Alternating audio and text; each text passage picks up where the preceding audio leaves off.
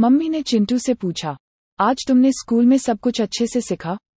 चिंटू, नहीं, इसीलिए टीचर ने मुझे कल स्कूल वापस आने के लिए कहा है।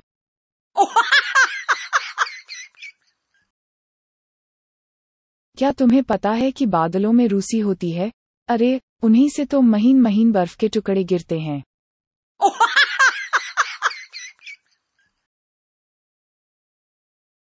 शिक्षक ने क्लास में लड़के की कॉपी जांचते हुए कहा, मुझे आश्चर्य होता है कि तुम अकेले इतनी सारी गलतियाँ करते हो। लड़का, यह सब गलतियाँ मैंने अकेले नहीं की हैं। मेरे पिताजी ने भी इसमें मुझे मदद दी है।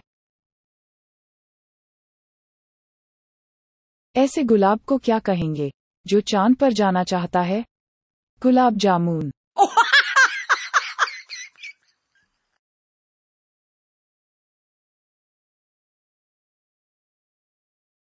होटल में पिता ने अपने बेटे से कहा, चिंटू, जल्दी जल्दी अपनी गर्म कॉफ़ी पी लो, वरना हमें फालतू में कोल्ड कॉफ़ी के पैसे देने पड़ेंगे।